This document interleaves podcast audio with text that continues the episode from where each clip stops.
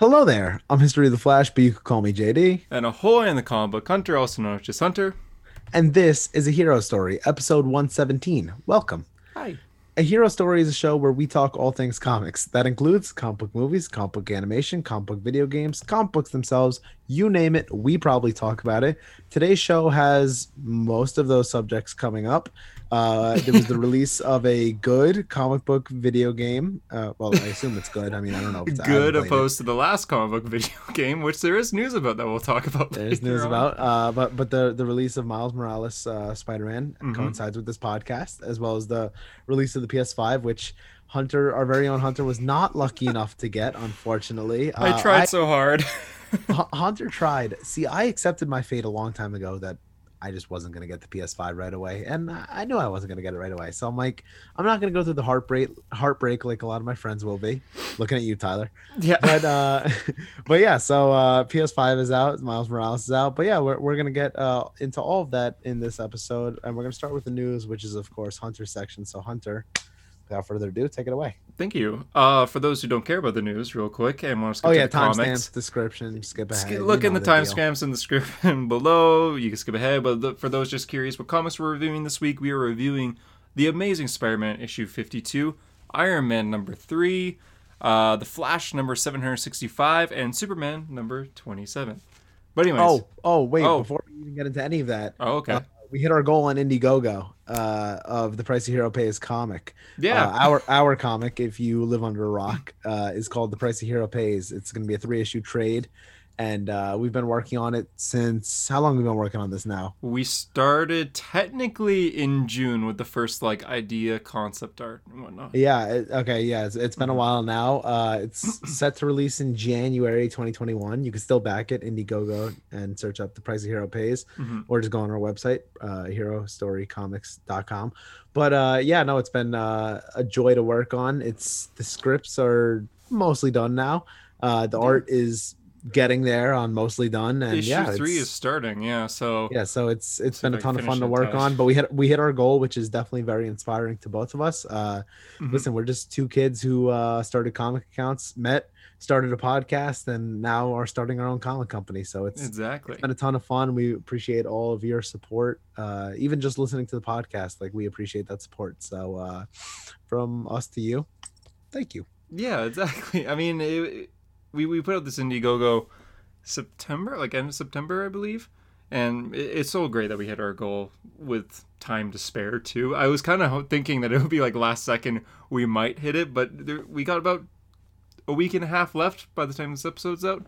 So thank you. I mean, we've both been working so much on this book. I myself on I'm doing art. I've been working on it literally every single day. I don't think I've gone a day without the price hero pays on my mind because um, you know it's it needs to come out. I'm passionate about this. and and and this is why I like being the writer because I can go many days without it being on my mind. Kidding, kidding, kidding. Yeah. uh, uh, the writer is always thinking, right? I got to say some clever, clever stuff to cover for myself. The writer is always thinking about the story. No, but it's it, we've we've been working very hard on it, uh, including our partner Drew at Dennis Designs on Instagram. Check him out; he's great. Mm-hmm. Uh, he's been doing a lot of great work with us, and yeah, it's been a ton of fun. Uh, I really can't wait for you guys to read the comic and uh, definitely give us some feedback. Listen, it's our first comic, so I, I don't expect it to be perfect, but uh, it's I, our first real comic. I would first, first real comic. We yeah. did we did a mini comic for Comixology, uh, mm-hmm. but yeah, I I think it's gonna come out great, and I can't wait to have it on my shelf. I mean, it's gonna be pretty crazy having my own. Yeah, I keep shelf. thinking like, about that's, that. that's cool. Yeah, if you have trades at home, like you just put it right there, and you'll. I assume we're gonna get a spine with the title on it. You know, like a trade as the one who's doing the printing, I actually have no idea. I haven't done that much research on the printing other than like the cost of it, but I think I can edit the spine. Hopefully, I can edit the spine just for the title alone. obviously, then... put our names on there. Yeah, yeah, the title and our names and all that stuff. But uh, but yeah, so that's um that, that's the update on the price of hero pays. So uh, thank you. Yeah. now on to the regular podcast episode, starting with the news of the week. So for those of you just joining us, we go over the news of the week, starting with live action news. We then head over to gaming news and comic news. There's a little bit of news in all these categories. Usually we don't have many in comics or gaming sometimes, or we have a lot in one category, not a lot in the other, but little bits of things in all of us. So starting with live action news of the week, Uh, WandaVision has a release date, and it's not 2020. It's going to be January 15th, and it's going to be six one hour long episodes releasing weekly. Not 2020, though, like they said. Meaning that 2020 will be the first year with zero MCU content since 2009. Oh, yeah, I didn't even think of that. Huh. Pretty crazy. Yeah, everyone was like, oh, well, at least we're getting it in January or in December. And even people on Marvel were saying, yeah, it's coming out in December. But here we are, almost the middle of November. Jeez, almost the middle of November. And still no release date until today. And it's coming January. So we'll have to wait a little bit longer. But I'm really excited for this in general. So I'm just glad we finally have a release date because we've known about this show for two years now. And we're finally getting a release date after it's been done filming for almost a year, I feel like. So, you excited? I, listen, I'm not the biggest TV show watcher. I, I, I'm more of a movie guy. I don't really watch that much TV shows. Um, I'll probably check this out because I feel like I kind of have to. Yeah, but, uh, but, uh, but yeah. So hopefully it's good. I mean, it, it looks interesting. It's got movie quality. Uh, WandaVision episode one was actually filmed with a secret live audience, and the majority of that episode is going to be in black and white. Now, they said majority of the episode, meaning we're probably going to get some looks at the, what's really happening, and we're going to get color there, because WandaVision is very much like some stories like Tom King's The Vision, House of M, Avengers Disassembled, and in some of those stories, like Avengers Disassembled, the Scarlet Witch thinks she's living in a happy life with her kids and her husband, and everything's fine, and it's all classic and a little creepy, the perfect American dream. But in reality, she's killing the Avengers. so we'll we'll see if they follow that path or they go somewhere else. But I guarantee you they're gonna follow the what you see isn't really happening. This is WandaVision, meaning Wanda's vision, maybe. I'm excited. Going on to the next bit of news for live action, there was a rumor about a week ago that Amelia Clarke was going to be replacing Amber Heard, uh, Amber Heard, Amber Heard as Mera for Aquaman 2. Those rumors were denied because earlier this week Amber Heard came on and said that she is excited to film Aquaman 2 within the next few months, I believe, is when it starts filming. Uh, there's a petition to get rid of her. Uh, on Wednesday, I believe it crossed 1 million signatures. So will Warner Brothers keep this? I kind of feel like they won't. Like, I mean, listen, I was kind of surprised when they fired Johnny Depp just because mm-hmm. I didn't think that they were gonna take sides on this. Um, but yeah, maybe they're gonna clear house on both. I mean, it's it's certainly possible. Because as far as I know, I feel like even the cast members, like Jason Momoa, wouldn't want to work with her maybe or might say can we get someone else? And i really like the idea of Amelia Clarke playing mera i feel like she would really nail the character despite being a little short for a princess but how tall uh, is Amelia Clarke? i thought she was small. I, I could be wrong. Just seeing her like game of thrones next to to jason momoa you know there's quite the height difference there i don't know how tall she actually is but I, have never seen Game of Thrones, so I'll have to look. Oh, really? Well, I, I, watched the pilot and I felt like I needed a notebook, so I was like, "Bye." uh, she she's uh she's five foot two, which is okay. very short. That is very very short. And Jason Momoa is like to put, nine, to put in a comparison. to to put in a comparison, Hunter is over a foot taller than Emilia Clarke. Yeah, literally. so, I didn't even think of that. So yeah, that that is quite short but I was okay with the casting, even though it turns out those rumors were just false in the end. Where Amber Heard is going to be in the Snyder Cut. She went about two weeks ago to film some new scenes as Mera for Zack Snyder, and then this week Zack Snyder which, posted a picture. Oh. Which brings up the question of Ray Fisher's uh, whole thing here of accountability over entertainment. Yet he was filming with Amber Heard. Well, I don't think they have any scenes together, but my yeah. point being, if if it is all about accountability as opposed to entertainment, shouldn't he have st- made a stand and said, "I'm not going to film if she's going to be there"? Yeah, that, that's a good point. I, I thought it was I thought it was accountability over entertainment. Only when it's Geoff Johns, I guess. Yeah, only when it's Geoff Johns. Um, speaking of the Snyder Cut, Zack Snyder recently posted a picture on his phone using a camera Uh, Martian Manhunter concept art.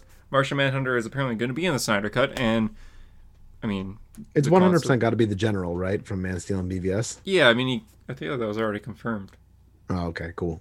That's that's something I've wanted for you know since Man of Steel. So Yeah, that, I feel like that was. I, I don't think I don't think Tyler and Harper are going to be happy about that. But you know, it's fine.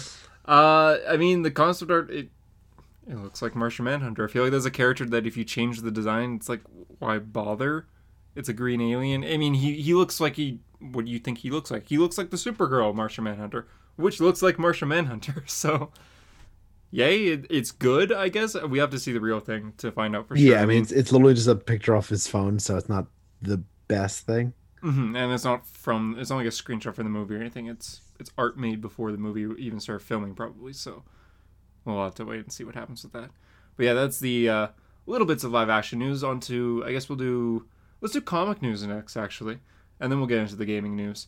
Uh, for comic news, Brian Michael Bendis hinted at something in the Instagram comments. Someone asked him on his Instagram if he will still be writing Superman after he's done his final issue, which is about a month from now. And then DC Future State, he's only writing Legion of the Superheroes. Brian Michael Bendis replied saying, Yeah, I am still writing Superman, he said in quotes. So, like, Superman. What does this mean? Uh, JD, what does this mean? My guess is that he's writing the Jon Kent Superman, as it's not full Superman, but it's the Superman that's taking the spot. Um, to which I I cringe at the thought of, um, given that the last time he's written Jon Kent is uh, that's a fabulous jacket to uh yeah. to, to Superboy. Oh God. Um, Yeah, he doesn't. Really, he's not the greatest at Jon. I find when he said Superman, uh, yeah, okay. Actually, I was gonna say maybe Justice League, but I think you might be more right here. I could totally see him writing like a solo Jon Kent series. Jon Kent is getting a future state. and he Uh, he was he was the one who was very happy with aging Jon up. So aging Jon up some more to become Superman. he was the one who did age Jon up. But but I'm saying like he he was like like the one who like who moved forward with it. So I'm saying like I'm sure he's more than fine with them aging him up again to be Superman. I don't know. I don't like this. It's so weird. Jon Ugh. in our time, like how long we've seen Jon Kent in real life, it's five years, and he's already seventeen, and he might be aging to like twenty now. Damian Wayne, in our time, we've seen Damian Wayne for twenty years, nineteen years, something like that, and he's thirteen. So it goes to show, like you're just missing so many stories with young Jon. But yeah, we've talked about this before. We, We we, both we, rather we, John. we've ye- we've yelled about this before. Yeah. Um, now, Mister, uh, I'm reading every future state title. Uh, how do you feel about Bendis writing Jon Kent Superman? I don't. Well, he's not writing the future state title for Jon. I know that. Uh, I'll I'll be reading that one. Superman, Man Wait, of wait, Metropolis. he's not writing the future state. He's not writing the future state one, but he's likely going to be going on when future state ends in March and everything gets relaunched. Boof. So, uh, future state books are actually just going to be either solo titles or like four issues max for a series. So we'll see what happens here. I don't think I'll be reading every single title for future state, but a good majority for some reason. So we'll wait and see what happens. Uh, last bit of comic news is the next Avengers arc by Jason Aaron will follow his arc that he was doing a lot for the Thor comics about the Phoenix. The Phoenix has returned. For those who don't know, the Phoenix is basically a giant firebird from space that cons- not consumes but energizes people to become the Phoenix.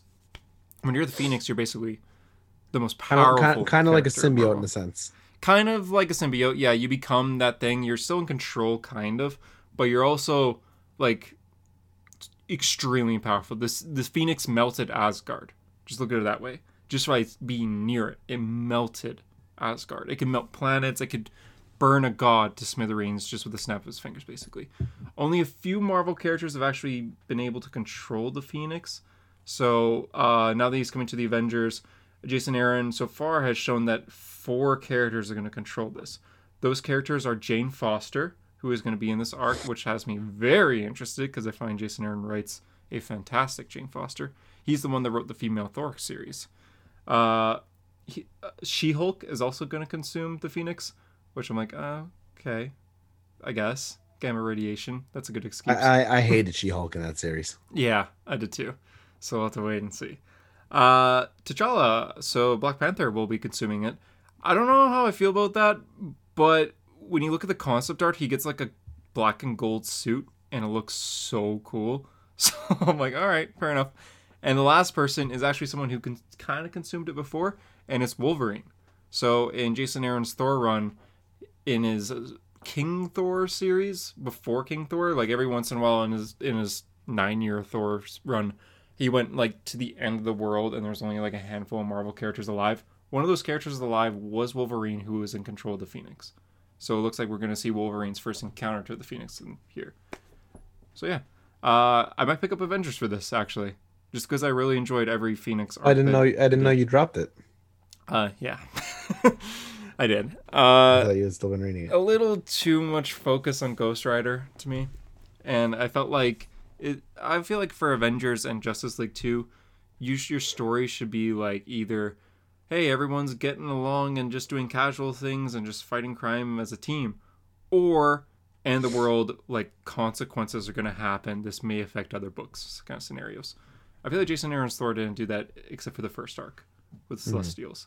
Besides that, his it just all felt like filler, so Fair I enough. dropped it. But this Phoenix arc sounds really cool, so I'll be Fair going. Enough.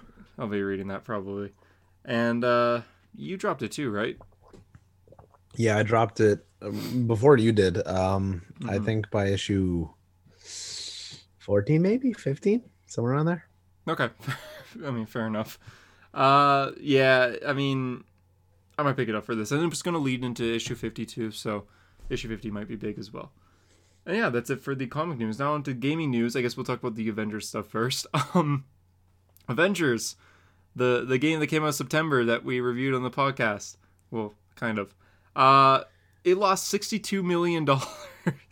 Oh, you were the one who told me this. I didn't even actually realize that. So yeah, you want to talk about this first? yeah, um, they, they, had a financial report, I guess, and uh, yeah, they lost sixty-two million dollars on the video game, which is uh, pretty abysmal. Mm-hmm. Um, given that you know the Arkham series and Spider-Man PS4 sell broke records in their sales, uh, this is extremely disappointing. Um, this is not good and this is yeah, not good be, because th- that could be memed actually if someone I was about to say that, that. that could that could be memed just your maybe I'll, I'll this is not good this is not good um listen because I, I think that's you know these companies these studios everything they base everything off of how the market reacts right mm-hmm. so you know a superhero movie start doing well, more superhero movies pop up.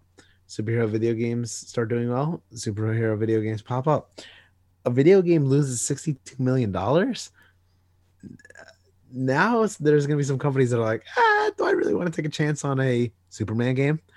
Ah, do I really want to take, take a chance on a Justice League game? You know, like uh, it, this is not good for other games. Now, whether you had problems or not with Avengers, I, I thought it was a fine game. I mean, I could see why some people don't like it, but I, I thought overall it was a fine game. It's it's not good for the genre. Uh, let's kind of break down why it did so poorly.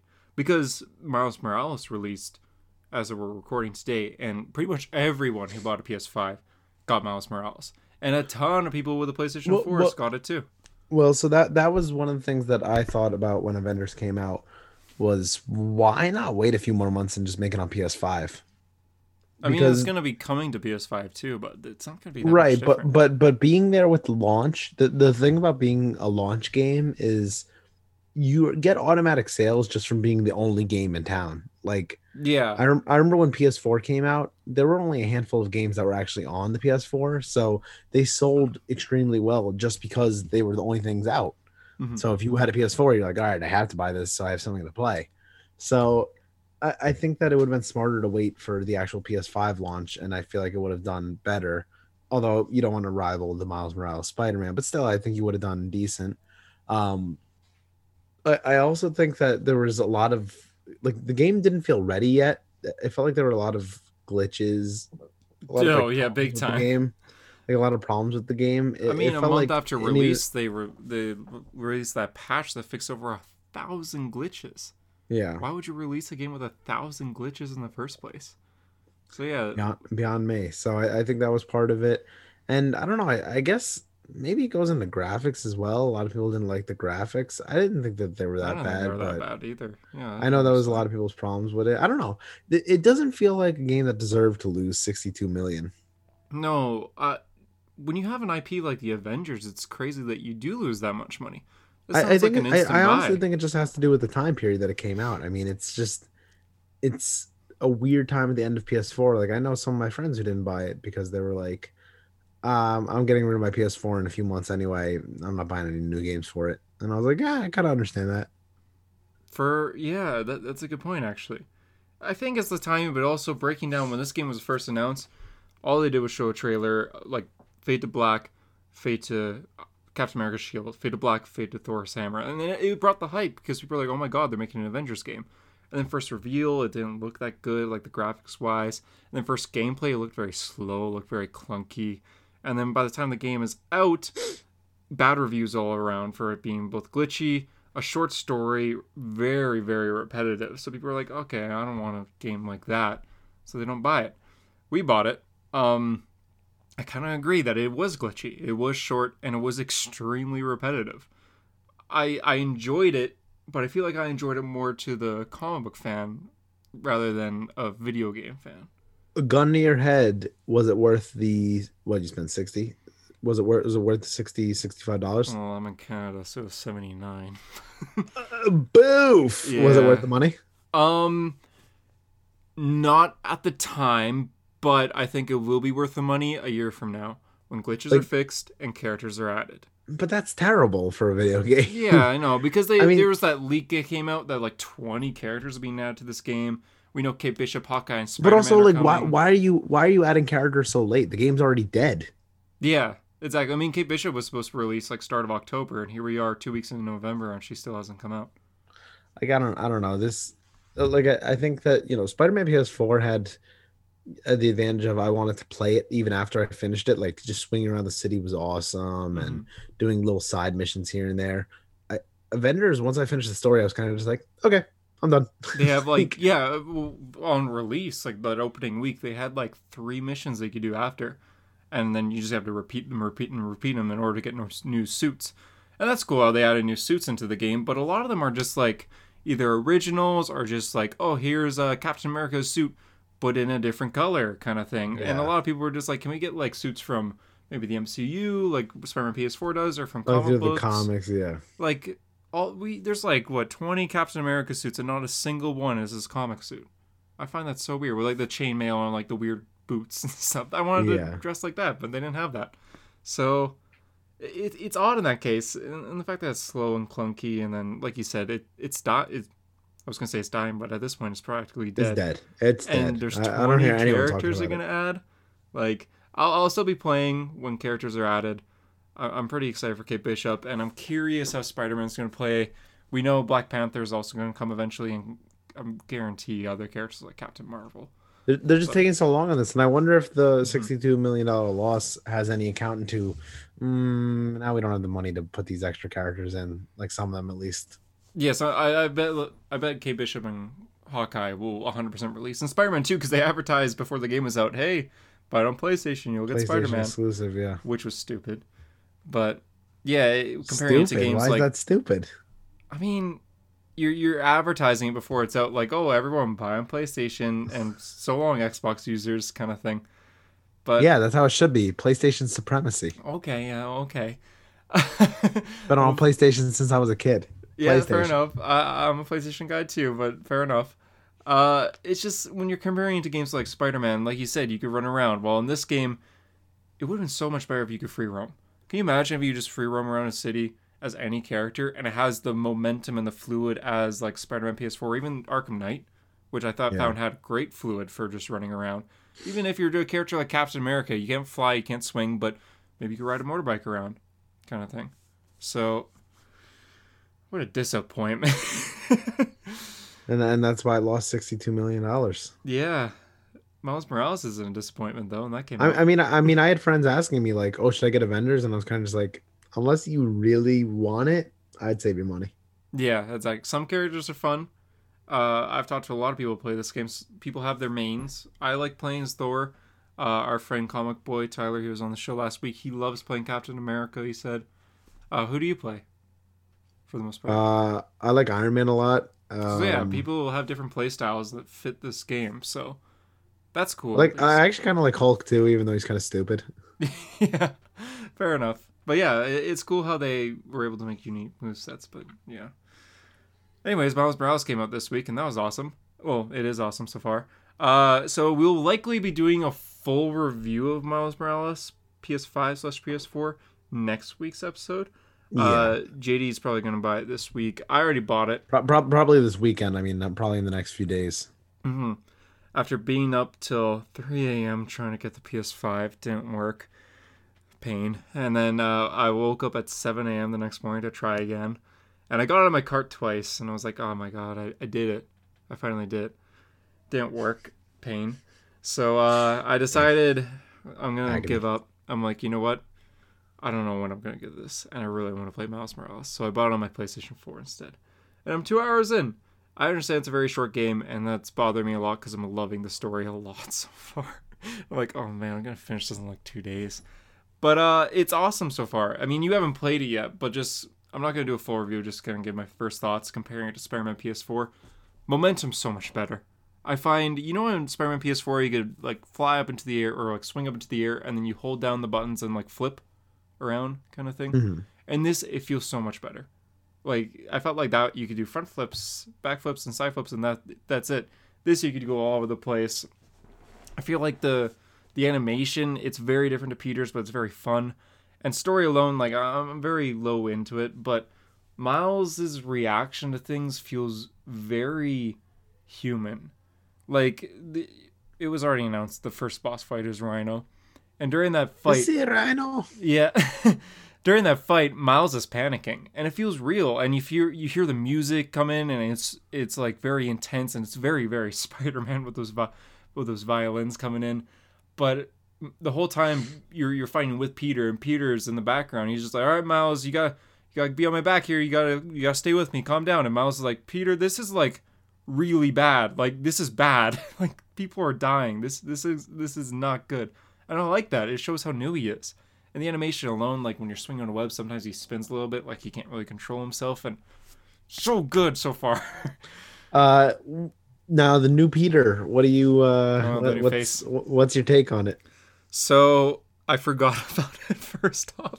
So I'm playing, and the first cutscene when he takes his mask off, I was like, oh yeah, uh, I missed the old one big time. That being said, I kind of got used to it. I mean, you see his fa- fa- you you see Peter masked off quite a few times so far, and I kind of got used to it. And so, like the first game, how people could call Peter and it shows their little face from their phone in like the corner when you're swinging. So Peter called me at one point when I'm swinging around, and you see his face. I like how casually you just said that. Yeah, Yeah. it's, it's Pete. Pete calls me. Pete, yeah. So Pete, you know, the spider guy, he calls me, Gives right? gives me a call. You know. yeah. I'm swinging around the city and this guy calls me. He Oh. dials me up, right? And he says, "Hey, hey, Mo- hey, Morales, where you at?" uh, well, his little face appeared, right? And it's his new model, and I didn't really even notice at first. But while I was talking to him, then I looked. I'm like, "Oh, right, his his face changed." It's not as bad as I thought. I still would hate it. I still hate it. I missed And- the old and- one, 100. percent And but but even me, I don't even like the old one that much. I thought the old one was kind of ugly. I don't think either one really does justice to Peter Parker. well, I like the old one because he wasn't that good looking. Because he's this guy. oh, don't get don't get me wrong. I don't expect him to be a pretty boy. I just thought the animation wasn't great on his face. I kind of like how it bags under his eyes. I mean, this is a guy That was a good touch. who has like he's struggling for an underpaid job. He's going out at night and getting punched in the face like every single night. So I liked how he looked tired. And this one, he this guy doesn't look like he's seen a stressful day in his life. And plus, Miles looks older than him, so that bothers me a lot. But I mean, so far so good. The game's good. Th- th- That's my main takeaway of this, and I can't wait for you to play it. And I can't wait to go back to playing it and beating it, and then we could talk about it on next week's episode, hopefully. Yeah, next next week's episode we'll will probably be titled uh, Miles Morales Spider-Man PS5 or PS4 review. yeah, in this case, I mean, it's so good and the music's fantastic. But yeah, that, that's all I'll say for now. I'll leave my full the, the sound, I, I I've listened to the soundtrack. It is top tier. it is really good. Like that is like go- goaded like up there with you know like the best of Spider-Man like Hans Zimmer, Danny Elfman stuff. Mm-hmm. Like it's that good. It's like they, they just start playing like the PS4 soundtrack, which I thought found was also really good. Spider-Man PS4. And like, what if we like combine this with Miles' Spider Verse music taste? And it's like, dang, that is a good idea. Yeah. it's really good, especially when we're swinging around. But yeah, great game so far. Well, I'll say my full, my more full thoughts for next week's episode. But yeah, um, now that's it for the news of the week. All right. Cool. Uh, welcome to the comics of the week. Uh, Roughly 30 minutes in. roughly 30 minutes in. Uh, what is your pick of the week and what is your cover of the week? I didn't think that. My, my cover of the week is Superman 27. I love the negative space of Superman kind of just floating around in the nothingness. I think that came out really, really good. Um, it, it seems like it's like the perfect one to get like something sketched on or signed on. Like it's just, you know, it's- I didn't even think of that. it's meant for like gold marker. Like it just, it looks so good. Mhm. Um, as for my pick of the week, um, I don't know, maybe Spider Man. Okay. Glad you're finally reading Spider Man. Yes, I fi- I have finally caught up for the listeners of a hero story. I have finally gotten to it, and uh, it's about time. I know. Yeah. My cover that the week will probably be Superman as well. That was re- that's really cool cover. That was just a lot of negative space. My pick of the week is Iron Man number three, though. Love an Iron Man. It you gotta read it, and I will explain Maybe, why when may, to may, maybe when the first trade comes out, I'll give it a shot. That's what I'm doing with Donny Cates Thor. So, oh yeah, Donny Cates Thor will be reviewed on a hero story by weekly issues by myself and hopefully JD eventually, starting probably next issue, because the trade comes out this week and I have all the issues after the trade. So going on a little binge pretty quick. Anyways, uh, what do you want to start with? Do you want to do Superman? Yeah. Um, my main takeaways from Superman. Um, kind of love the Lana and Lois uh, interaction. I just flipped to it. I don't know. I- I've always felt that's kind of untapped potential in comics. I feel like they haven't really touched on Lana Lang. I told you my Elseworlds story idea for Superman, right? Mm, explain. Maybe. I, I have an Elseworld idea for a Superman story that um, I, I want a world where Clark actually never meets Lois. Um, that he ends up with Mm. Lana, and yeah. As Superman, he's he never really becomes like a full Superman. He becomes kind of like a shadow of what he would be because with Lana, he never really has the confidence to go out there and be that hero. And like I, I you know, change it up. Like he'd probably like wear a mask because like he's that like shy and like you know he's not like the hero he's meant to be. And I would have Lois with Lex Luthor, and um, he Oh, would be like like Red Sun. dominating like like he'd be like Jeff Bezos, but like he'd also be like president, and he would be like, like, like he would just be top level because Lois keeps pushing him to be better. And yeah, I think there's a Superman story to be told there. I don't have it all cooked out yet, but that that's the basic premise of it. So uh, yeah. Okay. Uh, but anyway, because I feel like Lana in comics is just not touched on enough, so that's No, why I want at that. That's why I want to write that Elseworld story because I think that it could kind of show what is Lana's impact on Superman. So Yeah. Any, anyway, in the end, in today's like in canon, she was Superman's high school crush, and that's about it. And Superwoman for two years, 2016, 2017, she was Superwoman, but that's about it. Um, I, I I love when um she's she's gonna edit um or she's gonna read uh Lois's un unread book. Hmm and uh she goes oh there's a typo. And Lois goes I'm sure there is. That's a perfect a perfect dialogue exchange right there because Lois is famous for typos I thought that was great Yeah. um um Superman was pretty interesting in this issue um I liked at the end when um the guy he's the alien thing he's beating the crap out of starts talking to him and um I, I thought the art was really good for him his kind of, reaction Of course it was. Yeah. I have a reason. Art. Yeah. Fantastic. Yeah, I'm just realizing this. I actually really like this issue. Like, Yeah, it was- don't it was a good like issue. Batman Th- Superman, Th- this is this is probably the first Superman issue I've liked in a while so uh Mhm. yeah no I, re- I really enjoyed this I thought it was a very good issue um yeah.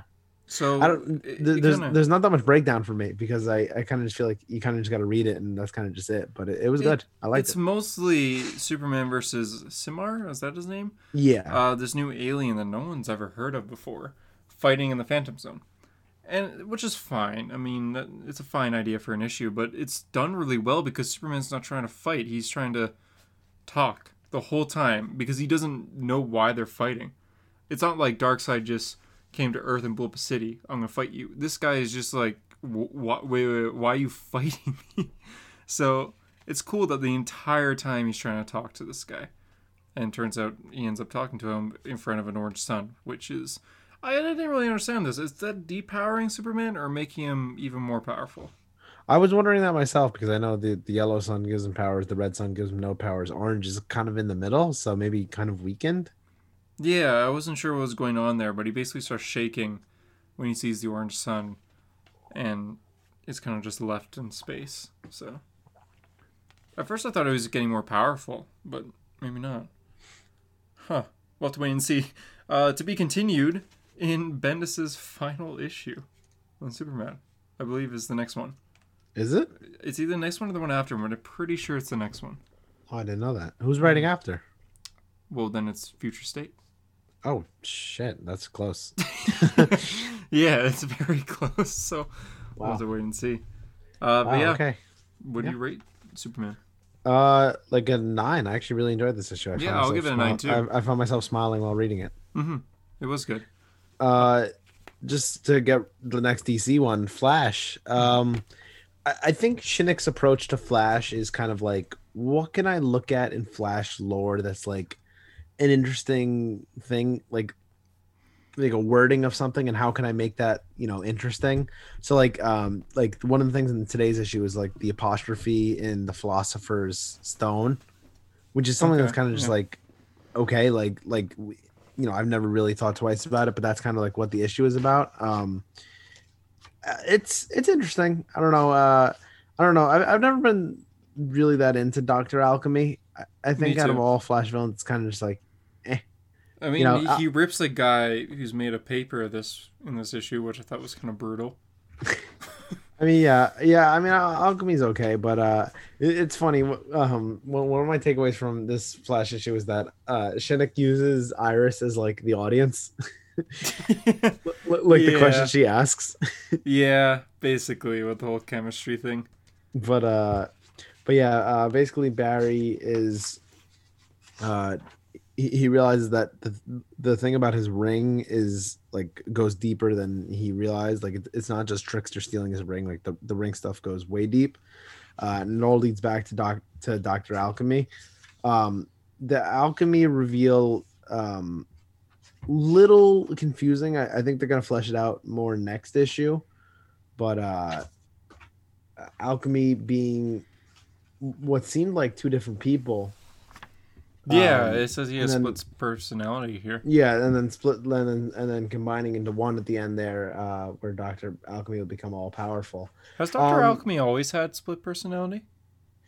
yeah um i i think I'm, I'm trying to think what issue it was that had like a full alchemy origin um Well, what is his origin because- history of the Flash? Al- alchemy's been around for a while. So in the in the silver age i i think that he had no split personality but then the modern age they gave him the split personality. Not gonna be wrong on that but um yeah so he has he has the split personality. Um basically he gets his whole powers from the philosopher's stone. Uh he he transmutes it Okay. and, and that's what and that's what gives him the very uh very full metal alchemist right Tran transmutation philosopher's Oh, stone i like that I was talking to Harper about that today. He called me uh, some bad words. Uh, he doesn't like anime, so Yeah, I mean, even I mean, I wouldn't consider myself a fan of anime, but that is godly content yeah. that Hunter made me watch, and Full it is Metal godly. Alchemist. Yeah, JD. Okay, so yeah, I, I got JD to watch Full Metal Alchemist Brotherhood. Sorry, off topic for just one second. This was like I literally never watched an anime before in my life. It was like three years ago or something like that. But I'm like, okay, just watch like the first three episodes of this. It's like 60 episodes, 64 in total, I think. But just watch three. That's all I want you to watch. And then like a week later, and he's like, "Okay, I finished the whole series." I was hooked. It was it was dangerous. It was it was. it's good. really good. It's a really good story. the first episode. I was kind of just like I watched it with the subtitles, and I was like, I don't know, this is kind of lame. I don't I don't know if I'm into it. And then I watched the second episode with dub, and I was like, okay, this is actually kind of interesting. And then I watched the third episode. I was like, all right, I got to keep going. And then all of a sudden, I was done with the series. Because yeah, the first episode's like, all right, these this is like a fight scene, and it's cool. And the second episode's like, here's the origin, and the third episode like the story begins. That's why I always say just watch the first three. First Did you watch? it. Did you watch the Netflix adaptation, the live action movie? Because I watched it. Yeah. It's. I mean, listen, it's it's not good, but it's not terrible. Like they actually tried to. I mean, they tried to do too much. They tried to fit like five different storylines into a two-hour movie, but Mhm. it's kind of faithful in the way it adapts things. Kind of. Uh, Alphonse looked good. He was fully CGI. yeah, like surprisingly good, right? Like, Yeah. But yeah. Doctor Yeah. Alchemy. Dr. Alchemy. Anyway, uh, yeah, Alchemy gets thrown in prison by Flash, and he uses uh, the Philosopher's Stone to transmute, escape, get his powers, and all that good stuff. And him and Flash fight over and over again. Uh, and he's fought, he he's fought both Flashes, uh, Barry and Wally. Um, I, I think there was a story where he had like some twin, but his twin was actually himself. And that was part of the split personality. If Oh, I'm that's kinda rem- interesting. remembering right, yeah That's cool. um and and i think that's what kind of shinnick was trying to draw on here but uh but yeah so anyway uh dr alchemy in this issue uh they kind of showcase the split personality and in the end they kind of all combine into one i, I like this the split personalities are basically all the designs that he's had in comics which is kind of cool like with Oh, the big beard and catch that. stuff like that. That, that i thought that was pretty cool That is Um, really and cool. the, and then with the mask at the end but uh yeah no i i- i thought that uh alchemy was written fine in this issue uh, i'm kind of curious where they're going with it um it, it's the, the whole alchemy story feels sort of fillery but also not like that bad fillery like it's it's at least still entertaining and that's kind of what i asked for It's interesting. Yeah, it's still interesting. I knew following up Williamson was not going to be easy for anyone, and I know that not writing any Flash family was going to be tough because you know we just got so much Flash family. That's all we want to see. So it's not bad. I It's not I, terrible. I I've you know I've, out of the three issues I've I expected worse. I'll say that I expected worse. He's on for two more. Do you think, or Uh, I think he's doing more than one arc. I, I know he said he's not staying on long term, but I thought he was doing more than one arc. But I could be wrong here. But I mean, Future State is coming soon, so maybe maybe he's only just doing these issues. But Hmm. Uh, I mean, yeah, we'll have to wait and see. I give it like a seven. It's yeah, good, I'm I'm, I'm like seven exceptional. I, I thought it was you know it was fine. Okay, yeah, fair enough. Um, you want to talk Iron Man or Spider Man first? We'll, we'll do Spider Man. What What did you think of Spider Man? So I mean, obviously I've been binging, so uh, I- Yeah, you know, I've been getting I've been getting a lot of story at once. Um, very interesting stuff going on. I like it a lot actually, and plus we get that Gleason art, Patrick Oh, it's it's so good. hmm I love how he draws Spider Man's eyes very big. That's always been my preferred look for Spider Man: big eyes over small eyes. I think that's an unpopular opinion too. I think most people prefer the small eyes, but I like the big ones. It, uh, to me, it depends on the artist. I think some artists do very well with the big eyes. Gleason being one of them. Yeah, for sure. Like it's it's awesome. I like it a lot. Um, for some reason, because about two, three, no, like four weeks ago, because this has been a weekly thing. Um, it was revealed that Kindred was bringing dead bodies that affected Peter back, not back from the dead, but just like at a dinner table, which is messed up. People like Gwen Stacy, Flash Gordon, uh, George Stacy, so on and so forth. And I didn't expect Uncle Ben to be one of them. Uh, for some reason, I didn't. I don't know why. So when it was revealed that Uncle Ben was one of the bodies, like, I could feel Peter's rage with him as he like clenched his fist, and you see like it, just the frustration through his mask as he screams "monster" and like punches Kindred in the face, and then Kindred beats him up. Uh, really cool art ideas here. Like uh, when he's talking about Kindred is very much a centipede. Like that's he has centipedes crawling all over him, and he has like basically Doctor Octopus arms, but centipede. Um, really cool how at one point it showed a spider fighting a centipede. I thought that was a really cool artistic Yeah. decision there. Really, really awesome. Um, in general, though, I think the main part of the story besides the fight scene is the is the ending. So for the past little bit, we've had uh, the for issues 50 uh, last remains, 51 last remains, and 50. Yeah, I guess those two. the order of the web. So Miles Morales, Spider Girl, Spider Gwen, uh, Spider Woman, Madame Web, and Silk have been possessed by demons. Peter's really only had to fight Silk at this point, but it looks like uh, during these demon encounters, uh, they started to kill each other. So Gwen was going to kill Miles, kind of the same way that uh, Green Goblin killed Gwen Stacy. So it's interesting that Gwen is doing the same thing that her counterpart died by. I actually just caught that right now as we're kind of flipping through. You guys are uh, watching it happen on the air, folks. Yeah, I just noticed that. That's really interesting. Um, Peter decides, hey, let's make a deal, Kindred. Kill me, but save the others. And Kindred straight up was like, okay. he uh, he stops the infection, saving uh the web. Miles is able to save himself, and everyone's back to normal. And the issue ends with Kindred's like, no, about that deal, and then straight up snaps Peter's neck. Like that's how the issue ends with Peter's neck being snapped. Obviously, he's not dead, right? But um, right, it's interesting. It's very like, huh?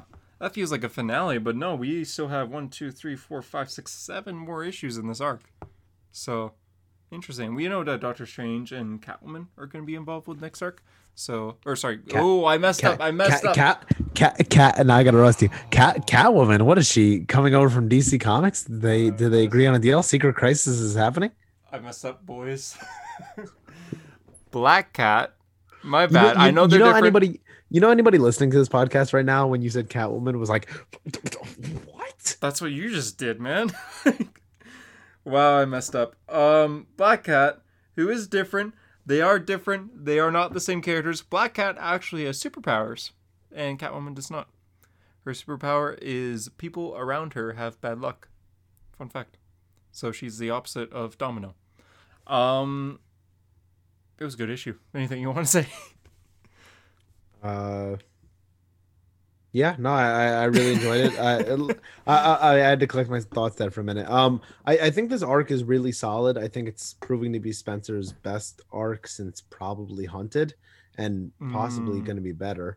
Yeah. Um, I, I think that you know the main thing about this arc is that it's benefiting from being built up over years. Like this kind of feels like, in, in a sense, it kind of feels like you know Spencer's grand finale, which is weird because it doesn't really feel like he's at the end, but yeah, but, we haven't got like, the solicitations from the arcs after this, so maybe it is, but I don't think it will be. But but I'm saying like the way that like the beginning of the story is like now coming to the end, like like this is all coming full circle with what he, you know, was originally writing about. So mm-hmm. so I think that you know, the story's definitely benefiting off of that, and yeah, I think it's just the setup is really paying off, and I'm really curious what's going to happen in the end with the snap neck. I I think this issue was really cool too because it had a very big horror element, which I think that comics don't dive deep into enough, at least in the big two, and I think that it's of untapped potential. Yeah, definitely. Kindred is actually terrifying here. Yeah, like just bringing back people that have died in Peter Parker's life, and then saying, "Hey, look, I have dead bodies of people that you killed," kind of thing. It's interesting how he's doing yeah. that. He's blaming Peter for their deaths, and which, in a way, these people would all probably still be alive if Spider-Man didn't exist. So it's interesting the guilt and then the pain, and then Peter deciding he's going to sacrifice himself to save the other Spider people. Some people that he's not even that close with, like um Spider Girl. This universe's Peter Parker and Spider Girl aren't that close. He's close with Miles. He's close with Silk, I guess. But that that's about it. Even Spider Woman, I know they were on the New Avengers together, but they're not that close. So it's interesting that he sacrificed himself for that but it makes sense for Peter Parker to do that. So we'll see what happens. I have no idea what will happen next. So we'll have to wait and see. I give it like a nine. Yeah, nine nine for me too. It was very good. I'm excited for the next one, which is next week, because this is a weekly series. Um, Iron Man number three. You have to read this. this is my pick of the week.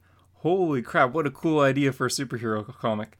Um, so for those who don't know, that in a nutshell, this uh, Iron Man story, it's only three issues in. I highly recommend it. It's about uh, people not the public not liking Iron Man, not on the stake of like rioting and like going to his mansion to like tear it down. We live in an apartment building now, but like knocking his door and saying, "Be like, you suck." Or like the point where they don't care about Iron Man and they just kind of consider him like something that just gets in the way. There's a scene in this book where Iron Man's saving people and he lands in front of a guy, and the guy's just like, "Jesus, watch where you're going. What the hell?" kind of thing, and like walks away.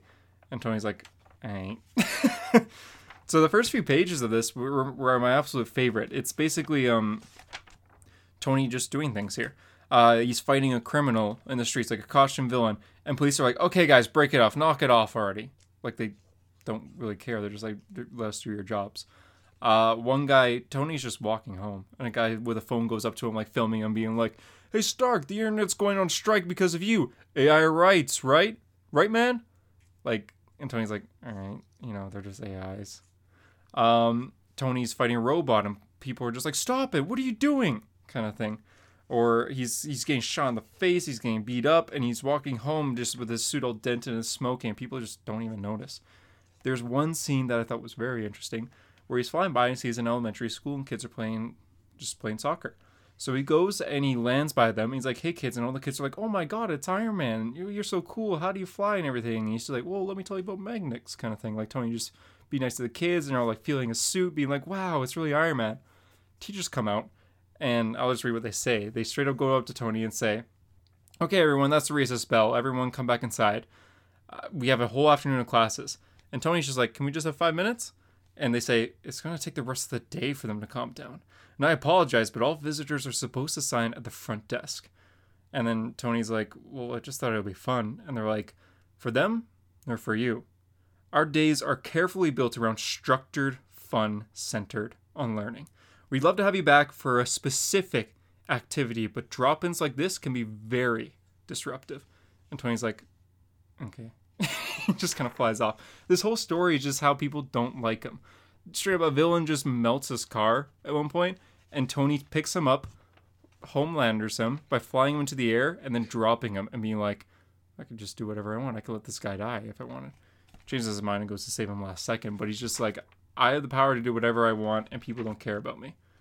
It has some really cool moments and some funny moments too, like him just talking about how people don't like him anymore, and then it cuts to the scene, and this guy says, "Sir, this is a Burger Hut," and he's like in a restaurant talking to the guy. He's like, "Oh, uh, sir, this is a Wendy's." Yeah, literally, that that happens here.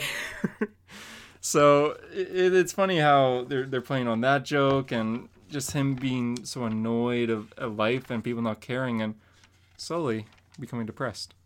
So there's a fight scene in this too, and the arc, the story actually moves forward. But that was my main takeaway from this book, and because of that, I rate this issue a ten. This was a perfect issue, and I am so excited for the next one. This is really good, like a really, really good comic. Everyone go read Iron Man right now. Iron Man 2020, not Iron Man 2020, but Iron Man year 2020. It's confusing, but it, the one that's at three issues so far, and yeah, that's that's the comics of the week. We are 53 minutes in, and JD, teach us about CGC. Okay, yes. So, uh, as some of you may know, uh, I was planning to send in some books for the Geoff Johns signing at CGC Comics. Uh, you can see Hunter Slabs on youtube.com slash a hero story. Uh, if you're watching us live right now, or not live, I mean watching us on video. Mm-hmm. Uh, Hunter has four slabs in his collection. Uh, one first appearance. Um, and, yeah, the first appearance of Black Manta. Uh, and and then uh, one first crossover, or sorry, two first crossovers. Mm-hmm. Right, and first then, Daredevil and Spider Man, first Mutant and Avenger, and then uh, the first Marvel annual. Yeah, exactly. So uh, he's got some cool issues in slabs. Mm-hmm. Uh, I own zero slabs. Where the only thing behind me is my Marvel and DC uh, vinyl poster, which is actually pretty cool. I got yeah, it at Target. It looks uh, like you were in the biggest room ever, and those are the only things there because your walls so blank. I have I have pictures. I have like on the opposite side. I have a Revenge of the Sith poster, and I got my Godfather poster over there. I just have nothing on this wall. This wall's blank, but every other yeah. wall has stuff on it. I, I, swear I'm not living in an insane asylum. Anyway, okay. um, so so uh, I'm I'm planning to send in books to CGC. Uh, originally, I was gonna send in. Uh, well, my original thought was to send in all three issues of Three Jokers, and then um, my wallet was like, dude, what the hell? So um, I decided that I still want to send in three issues, but I would send in just one issue of Three Jokers, and then in addition, I would also send in uh, two issues for Geoff, for yeah, just because Geoff there, to there's sign. a signing going on. Yeah, you could you could get it for Geoff and Fabok to sign, or you get it for just Geoff. Geoff Johns, the writer, Jason Fabok, the artist, and Brad Anderson's also doing this, right? The colorist. Uh, yeah, for- yeah. For, for I actually didn't sign up for the Brad Anderson one. I just signed up for the Geoff and Fabok. Okay. Save myself ten dollars. Uh, anyway, um, so so I prepped my books yesterday, and uh, I read about this thing called uh, a window bag. Have you ever heard of that? No, no. no. when I So- said my books, I didn't do that. So So it's only when you're getting a signature on it. Um, Okay. I read on the CGC website if you do not send it with a window bag, they will send it back to you because that is not the way you're supposed to package it. A window bag is essentially uh, a place where the writers can sign. So, um, in the most basic terms, it's a cut a, a piece cut out of your of your bag and board where you want the person to sign. So the writer knows where to sign. So they're not just free signing. Now I was always under the impression that they just sign wherever. So Yeah. you you actually get to choose where on the comic you want them to sign. So kind of cool. uh, I watched a full YouTube video on this. It was very helpful, but um, essentially, I'm gonna try to explain it to you guys. Uh, basically, what I did is I um, you take blue painter's tape, uh, like an exacto knife or scissor, whatever. You know, Wait, whatever does it have to be blue pa- painter's tape? Uh, it could be any kind of tape. It could be um, Scotch? I mean, n- not the clear one, but Gorilla tape? you know, you know, like like blue painter's tape. You know, go to Home Depot. tape? I, I don't know. This, you're naming a lot of tapes. Could it be like green painter's tape? yeah, green green would be fine. It's just got to be painter's tape, like like that kind of material. What if it's red? Again, I I don't think it's a problem. Sorry. Okay, go on. I don't work for CGC Comics. Anyway, um, so I, I got some blue painter's tape, an exacto knife, and some extra bags and boards that I had. And uh, basically, what you're going to do is cut a hole where you want them to sign and outline it in tape. So uh, what I did was I I took the I placed the comic where I wanted, where you know, in the bag and board, and then I took a marker and a ruler and I marked on the bag with like a black marker where I wanted the lines to go. So I'm like, all right, on the Batman Three Jokers cover, I want it to be in the bottom left, right below Batman's face. Like I think that would be the best area for lo- Yeah. for signing, right? Okay. Maybe maybe get him the right damaged right across his forehead. Uh, But a- then the anyway. request, hey Geoff, can you please write damn? Geoff, can you please make him like Jared Leto, aka the best Joker? Um, so, so, so then once I had my lines drawn on there, I put the tape along the lines, and then I cut. I, I used the exacto knife and I cut. So I obviously I, I took out the comic. I was gonna ask. Like, that. Yeah, don't That'd be a don't leave the comic in there while you're cutting because then you will cut into the comic. But uh, let me just take it out of the bag of board here. So Just my So ultimate Fallout number four. Oops. So so so this is what it looks like, right? My hand go right in there. It's the bag and board. It's like you know, it's cut open. So uh, once once I have like the whole thing cut out, right? I cut out the plastic there. Then I put the comic back in, and it lined up perfectly as to where I wanted it. So uh, now when they receive the issue, Geoff can be like, "Oh, oh no, I don't know if Geoff will actually say anything, but uh, he can be like, "Oh, okay, this person wants to sign in the bottom left corner, and now I have the space to do it, so I won't." I won't be touching the rest of the book at all. That way, it'll keep, you know, it's 9.8 quality. I hope and I'll Geoff says that bottom. like exactly word for word. Like Geoff, you don't have to say that for every single one of these comics. Alright, this is number three hundred. Oh, looks like they want the bottom left. Sorry. anyway, um, so so the other two issues that I'm planning to send in, uh, well, not planning to, I already paid for it. So the uh, the other two issues that I'm sending in are uh, Doomsday Clock number one, the Rorschach variant, uh, right here, this beauty, which also I cut I, I cut out my thing. Hmm. And uh, I will also be sending in the first appearance of Zoom Flash 197, which I also made my cutout here. This one I didn't make as wide. I probably should have made it a little bit wider, but I really wanted the signature to be in the bottom left here off of Hunter's knee. So, um, yeah, not your knee, this Hunter's knee. Uh, Okay. But but yeah, so um, basically what I read online is you got to do the window bag, right? Uh, when when you get your shipping label, there's a thing that you have to put in the back of the window bag so they know which comic it is. Um, it's like a little cutout thing. It's a piece of paper you put in here. So th- there's a lot of rules that need to be followed. So, So but you're the- getting a shipping label? yeah, they they they sent they already sent it to me. Like I just paid for the shipping thing on CGC. Oh, I oh, okay, okay. Sorry, I get it. Yeah. So uh so it'll be in the back here and then yeah, the the shipping or sorry, the the cutout of the window bag is right here so he can sign right in there and yeah, it should come out good. Uh now in the videos that I watched, they recommended once you have it cut out because this is now exposed as like the cover of the comic, you're going to want to put it you're going to want to put it in another bag and board.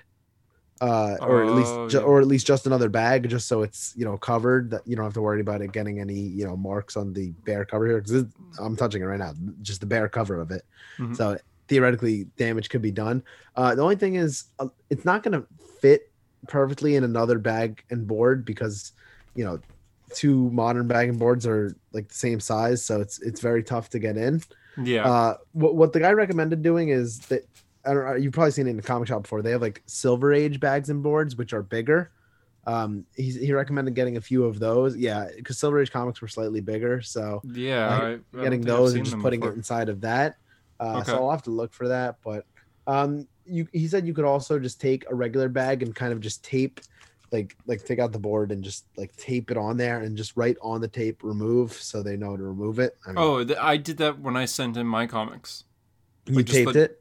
So yeah, I taped. Uh, it, I like sam. So it was in a bag and board, and then I got two other boards, and I like sandwiched it, and I taped Yeah. it, just so I- I might- didn't get damaged. I, I might end up doing that with it just because I don't have any Silver Age bags Mhm. and boards, but Especially Uh, for but- these, like the the Daredevil comic back there that I have. That's that's uh '60s, so it, it's like made of you know like comics today. It has like that smoothness to it. yeah, That's straight paper. so Yeah. I, I I didn't want it to be ruined, so I taped it up. And even then, it like I got 3.5. So yeah. it's not the Um. I, I I talked to one of the guys that knows CGC pretty well about this, and he said that because I, I've read online that some people write on the tape, like on the blue painter's tape, you know, like a little message like, "Oh, gold marker, please," or you know, silver marker, Oh, black cool marker, etc. Um, he said that it, you don't really have to because typically, you know, they're signing thousands of books. They know what color is going to look best. They have, you know, all the colored markers in front of them. So unless you really, really, really need like, like for example, on, on my three on my three Jokers cover, you know, they're not going to sign it with a black marker, right? Like, you know, No. just- They'll- I, they'll I would request like the pink, like the. See well, I, well, I was thinking Yeah. pink would look good too. Like a pink Mhm. marker would be cool. But Mhm. uh, well, we'll see. Maybe I'll write that. But uh, the only one I've written on so far is the Zoom one. Uh, I wrote on it, uh, best Flash story of all time. Thanks, Geoff. As kind of like a little message to him. But Mhm. but yeah. So that, that's um that's the window bag. Uh, I recommend watching a YouTube video while you do it. That, that's what I did. It's, it's not very hard. Um, I watched like maybe like a five minute video on it. Basically, it's just taking time and cutting. It's just a lot, yeah.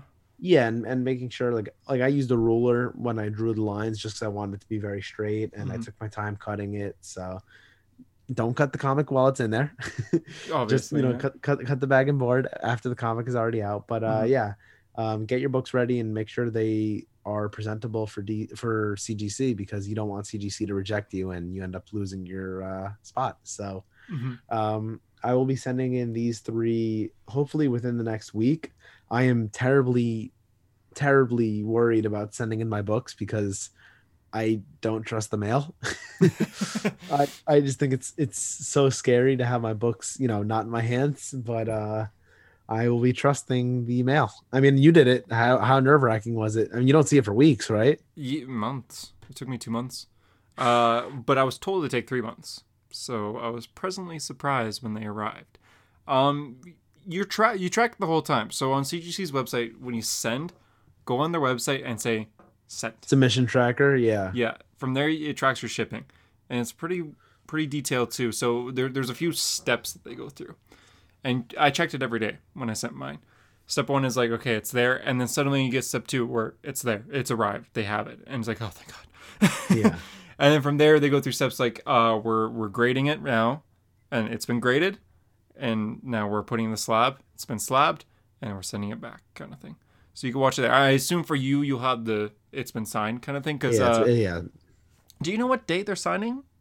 I, I don't know. I know at some point in December or uh, yeah, I think it's December because they have like their final um like send in date is sometime in December. So oh, I'm- Okay, I got this in mind. Because I want the Doomsday Clock one. I mean, that's first appearance of my The- the- the- and the the same one as me, the the Rorschach cover. I'm gonna get the same one, yeah. Because I have. you one have that cover? I do. Oh, okay. Yeah, my, mine is in pristine condition. I haven't even actually read this copy. I read my other copy, so Oh, it hasn't read- even been opened. Dang it! I read mine cover. I'm gonna, you're gonna get like a 9.8, and I'm gonna get like a 3.5. uh, oh, I, I was wondering, did you know the grade? Like, did you check it online before you got it, or was it a surprise when you got it? it was a surprise when I got it.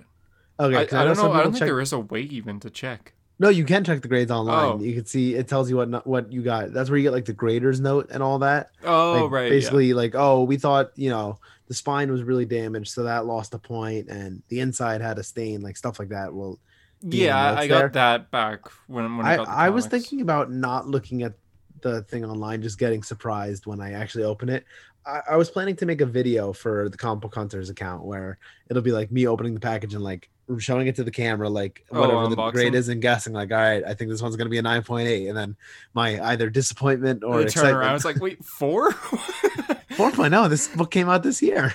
I didn't even read it. um my, my my hope at least is that i'm coming back with at least two 9.8s um i gotta think that my doomsday clock is in quite pristine condition uh i mean you know i certainly don't see anything wrong with it obviously i haven't opened the insides um my three jokers i don't know it's weird it has like little marks here and there that i'm not sure if they just happen to exist on the cover the, the thing i've heard about cgc comics is that all black covers are hard to get high grades on because when it's dark like that, you could really see any little defect here and there. So we'll see how this one ends up turning out. But I hope this one's also 9.8. Um, as for my Flash Blitz, I, so the site that I bought it from, I bought it on eBay, and this guy who was selling on eBay clearly bought it off of My Comic Shop, which is very good website. Mhm. Um, you've used it before. Uh, the grade that My Comic Shop gave it was a 7.5 in my opinion, I think it's better than a 7.5. Uh, the cover is flawless. There's really nothing wrong with it. Um, the only thing, the only defect that I found on it was on the back. There was a little bit of a stain, uh, just a little bit, nothing too big, but I think that would definitely drag it down at least a, a point. Uh, Yeah. I'm hoping if this one could crack 9.0, I would be very happy. But yeah, anything above 8.5, I'd be happy. So Fair enough. we'll, we'll, we'll see about the Flash 197. We'll, we'll wait and see what happens. Yeah, and then let us know on the podcast too how it goes as well. Oh yeah, I mean I'll probably post a full video of like my reaction, and you can see me like, what? yeah, or, exactly. or yeah, but uh, but yeah, so that's that's that's you know that's my CGC And- adventures. Uh, one one little thing to let the people know that that are listening in case they don't know. For CGCs on the top, it's kind of hard to tell on YouTube right now, but just because I have them in the background. But so you get you get your score. The best score you can get is technically a ten, but it's like never happened. It's like impossible. Even the nine point nines are basically impossible. But uh, it's in a color, so they're all in blue. For signatures, though, they're in gold, which is really cool. Uh, if you got something signed and you're like, oh man, I have this signed copy, I'm going to send to CGC, they will grade it as green, which basically just means someone wrote on it. You need proof that you got A certificate of authenticity, unless they saw it. Yeah, exactly. If they if they signed and s- some members of CGC were there watching your writer or artist or colorist or letterer or editor, whoever signed this, they would give you a certificate being like, this is proof. When you send your comic, send this certificate with it. So, uh, our, my good friend Thomas, uh, Superhero Fix, writer of Stride uh, and Stride Underworld and so on and so forth, he uh, he gave me um, the Death of the Mighty Thor by Jason Aaron signed with the with a uh, Certificate, certificate. of authenticity. So when I eventually send that in, it will get graded with the gold label, which is awesome. Uh, you you plan to send that in eventually? Yeah, eventually. Uh, one thing about CGCs is it's a little pricey at times. So The the modern books is not too bad though, right? no, no, no, it's not too bad. It's just uh, just in general. it's like like for for me yeah it was definitely expensive the signature series is expensive so um for those of you thinking like hmm geoff, geoff johns and Fabok are doing a signing maybe i'll send something in to get them to sign your book just the two of them $120 uh to if you want to add in Brad Anderson, the colorist, 130.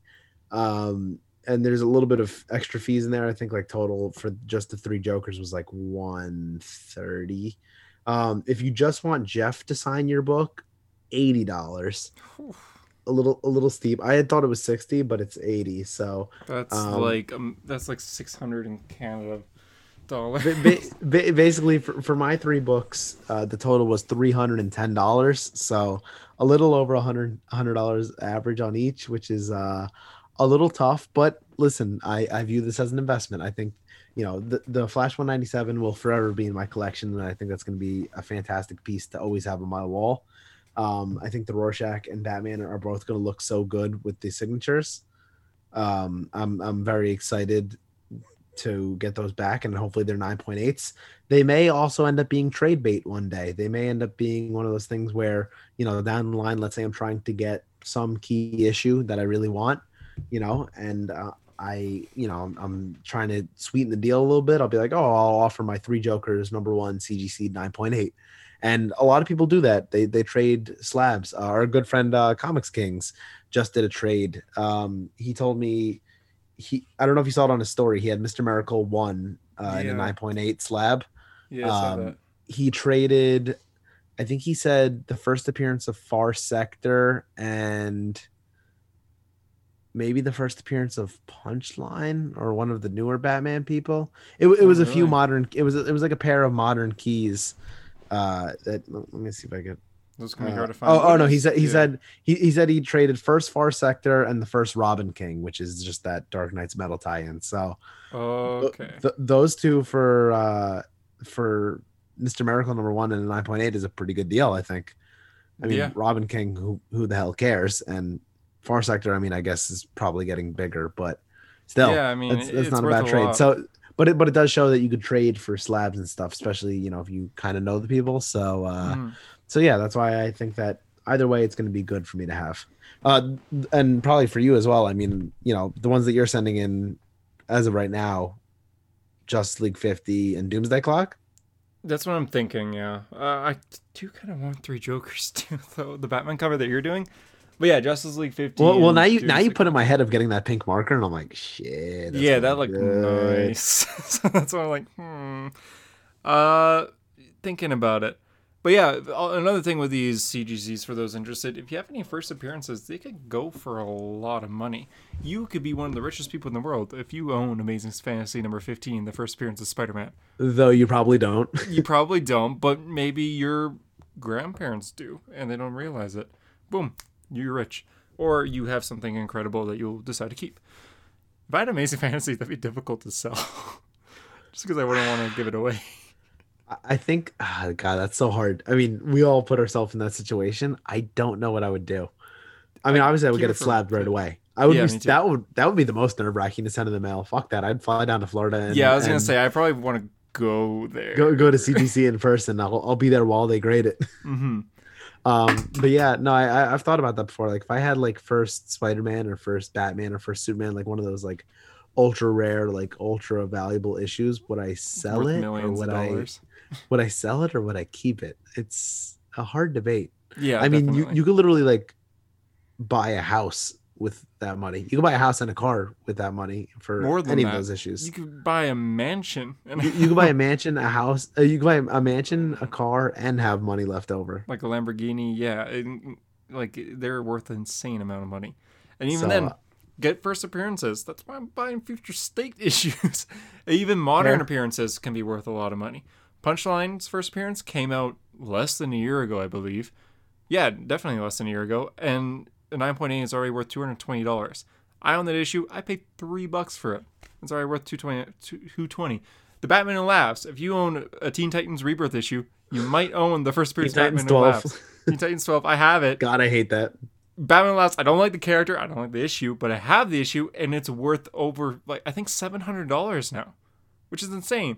Um, first appearance of Miles Morales came out in 2011, already going for over a thousand dollars. So Yeah, and and you never know what's gonna take off. I mean, I I just grabbed uh this past fall, no, even uh this past summer, I grabbed uh Static Shock number one, the first appearance of Static Shock in comics, or first appearance of Static in comics Uh, I, I grabbed it for one dollar, and it's already up over a hundred with the announcement that they're going to be making a static movie. So And the more Uh, of appearances, the higher it goes. Miles Morales, the video game, came out this week. I haven't checked, but I feel like his first appearance, which is Ultimate Fallout number. Well, well, when the video game was announced, his uh, his first appearance skyrocketed. That that's what got it over the one thousand dollar mark. So Because that originally it, it was like because he was already a popular character right off the bat, a lot of people liked him. Um, Miles' first appearance after about a year was maybe two hundred dollars. Uh, then Into the Spider Verse happened and skyrocketed. well, well, well. I, I was I was gonna say put it into perspective. Before Into the Spider Verse, you could get Miles's first appearance for anywhere between 100 and 200 bucks. It, it was a little pricey, but honestly not much. Now it's worth over a thousand. So Mhm. some Into some comics skyrocket. Uh, his, Some comics he was skyrocket, name some dropped in Homecoming, and then his video game. And I guarantee, within the next ten years, we'll see him in the MCU, which will make it e- skyrocket even more. I, I wish I owned a copy of Ultimate Fallout 4. It's one of my most wanted, honestly. I feel like I might get it one day. Well, I don't know about buying it straight up, but No, it is. I think it is something that you could find on the hunt because it's something that's not like a, like it's not a number one, so people don't always realize that it's rare. So Because it's number four. And I'll- yeah, four, and it's also actually not that rare. I mean, they printed a lot of copies of it because it's a Mhm. modern comic. So yeah, yeah, it's gonna be uh, rare in like 30 years from now and worth a lot. Knowing what what's happening with Miles within just nine years alone, Miles is so popular. So we'll have to wait and see. That's why like I I get first appearances of modern characters because you never know. Even Naomi, like Young Justice, I'm from Another Earth, Naomi by Brian Michael Bendis. Her first. oh, Naomi number one is so expensive. Her first appearance, I think, is in the 500s. I'm pretty sure. Which is weird because I, I didn't think she was that popular, but apparently, yeah. Yeah. Just it's because it's Bendis made her. Yeah, and Bendis Well, made yeah. yeah. I mean, I wish I owned that first Batman Who Laughs. Not that I, I could care less about Batman Who Laughs, but I would resell it so quick. I mean, I'd Ah, take that. Se- think think about that. what you could do with that seven hundred dollars. Like what other comics you could buy? Oh my god! Or a PlayStation Five. Or a PlayStation Five. Listen, yeah, it's that it's an investment That's a good money point. I right didn't there. think of that. Oh, maybe we'll get slabbed and then sell it. Turn it into a nine point eight and then sell it. Because I I've read it once and it's bag and boarded right now.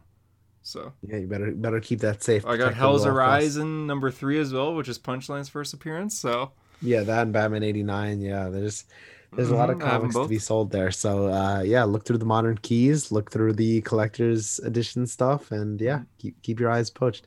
And If- yeah, do, do the three if you want to do the Geoff signing, definitely do it. I this is gonna be my first slabs ever. I'm extremely excited for it. I, I getting that back is gonna be so awesome. And even if I don't get the grades I want, like I don't care. It's just gonna be so cool to open that and be like, oh my god, I own three slabs and three awesome looking slabs. So Yeah, with the gold signature and everything. That would be cool. Yeah. it's, it's gonna be cool. It'll, it, expect a reaction video at some point when I get it back in. I'm assuming 2021. Mm-hmm. I'm- I'm guessing some point in January or February. So. Yeah. Yeah, I, I wish I got into this sooner, to be honest. I kick myself just thinking, why did I not get into the CGC sooner? Because I got Well, into them last year. I, I love that you're becoming such a different comic collector now. You're getting into the CGC. You're getting into the trades. Like old Hunter wouldn't even recognize you. Yeah, Old Hunter was like, oh, modern comics only, single issues only. I've read Batman Hush, that's all I need. And now I'm just like, wow, I'm going to read literally every Daredevil book ever made. And I'm going to read every Avengers book from 2000 up. How about I just read every Miles Morales, every Thor book? And I'm like, why do I do this? I do it in trade. And then I hunt CGCs and I'm like, kick myself because I'm like, I had too many uh, good opportunities to get first appearances. Because I was collecting comics in 2011. That's when I like first started superhero comics. That's when Ultimate Fallout came out, and I didn't Yep. care. I didn't care. I don't Yep, know why. Could have gotten it for two bucks. In bucks. 2016, 2016, I was at Calgary Comic Convention, and Stan Lee was there, and I met him, and I got a picture with him, and it was awesome. And then an hour later, I could have gone and got a signature with him, and CGC was there, and I didn't, because I'm like, What, what, what would you have had him sign? well, I didn't have any Stan Lee books, that's why I didn't. But if I, I, I mean, I, could- know that I, I know people have him sign anything. Like they'll have him sign Spider-Man issues that he has nothing to do with, but just because he's Stan. Yeah, like I was like, well, what, sh- what could I get him to sign? I have a few Spider-Man issues, but they're not by him. And I was like, oh, well, I'll just get the picture and I'll be happy with that. And I am happy with that. I'm glad I got to meet him. But man, I wish I could time travel back in time and like slap young teenage Hunter in the face and be like, "Look, you're gonna you, you have a part-time job and you're in high school. Here's what you're gonna do, Hunter. You're in grade 12. You are to go and you're to spend that money that you're earning from working at that trampoline park and you are to buy like a really rare Stan Lee Spider-Man issue or something like that. You're gonna buy. You're gonna spend like six hundred dollars on this issue, and it's gonna be oh, okay okay. because then you're gonna meet Stan Lee and you're getting him to sign it, and then you're gonna grade it, and we are gonna be rich, Hunter. And young Hunter be like, "Wh- "Who are you? Why are you hitting me? Why is your hair long?" And I'll be like, "Stuff happened in the next four years." How do I know it's the real you, Hunter? Timmy's. Oh my god, it is the real you. No, young Hunter was into French vanillas at Timmy's. Now old or 22 year old The Hunter is into double double. doubles. What? Yeah, I'm into double doubles now. It's better than triple triples. Some people have triple triples, and that's like, ooh. I don't double doubles. speak Canadian, but uh Jesus. Yeah, I got, I got. Last night I went to Timmy's, and I, I, I paid for 20 Timbits, and I only got 10, and I didn't What's realize that till Timbit? I got home. Timbits are like little, almost like bite-sized donuts. They're like little balls. Oh, like Munchkins, like the. Dunkin'. Munchkins. You you have Dunkin' Donuts or no? No, we don't. I've had Dun- Dunkin' Donuts Oh, okay. before, and it was not good. Dunkin' Donuts is essentially not essentially, but kind of like the American Tim Hortons. You know, it's a coffee place that there's I know one it's on a coffee place. I've that there's one on like every Rangers street movie. and it's got donuts and all that. And yeah, they have regular donuts and then they have these like little bite-sized ones called munchkins. So Really? Yeah, so I guess that's oh. your your version. Well, are are they like? There's different flavors, right? yeah, Um, like you get like frosted or jelly or chocolate or powder. Yeah, because yeah, we have stuff like that too. Oh my god, yeah, these are Timbits, but they look Yeah. bad. I, they're they're not great. I mean, it's it's I, I in, in my opinion, all the food at Dunkin' Donuts is not good. yeah, I, I tried Dunkin' Donuts. I went to a Dunkin' Donuts in Australia in February, and I was like, oh man, this is gonna be so good. I keep hearing the hype, and it wasn't good. I was like, There's oh, there there should be no hype. It's it's very mediocre food. yeah, like this. This is where it's at. That's what a Timbit is, and that's the Timbit box right there. Those are good. why did you only Why did you only get ten of your twenty? I don't know. I, I paid for 22 because I had the receipt and I got home and I like sat down and I opened it up and I'm like, there's only 10 in here. I Gotta get a refund. Yeah, I didn't want to drive all the way back to Timmy's and be like, give me a refund because it was late. And I was like, I'll just eat these 10 then. It's whatever. Wow, so your pain started long before the PS5. It started. With Yeah, the because I because I went there to get a coffee because I was gonna be up late to get the PS5. All right, let me tell you about that real quick, in the the episode. I really wanted a PS5 to play Miles Morales, and I'm like, man, I think I could actually get this. I feel like I got this. So I heard that there. I called stores ahead of time. I called every store in my area. And and you work at Best Buy, no? Like you couldn't put one on the side for Mm, yourself. I have, yeah.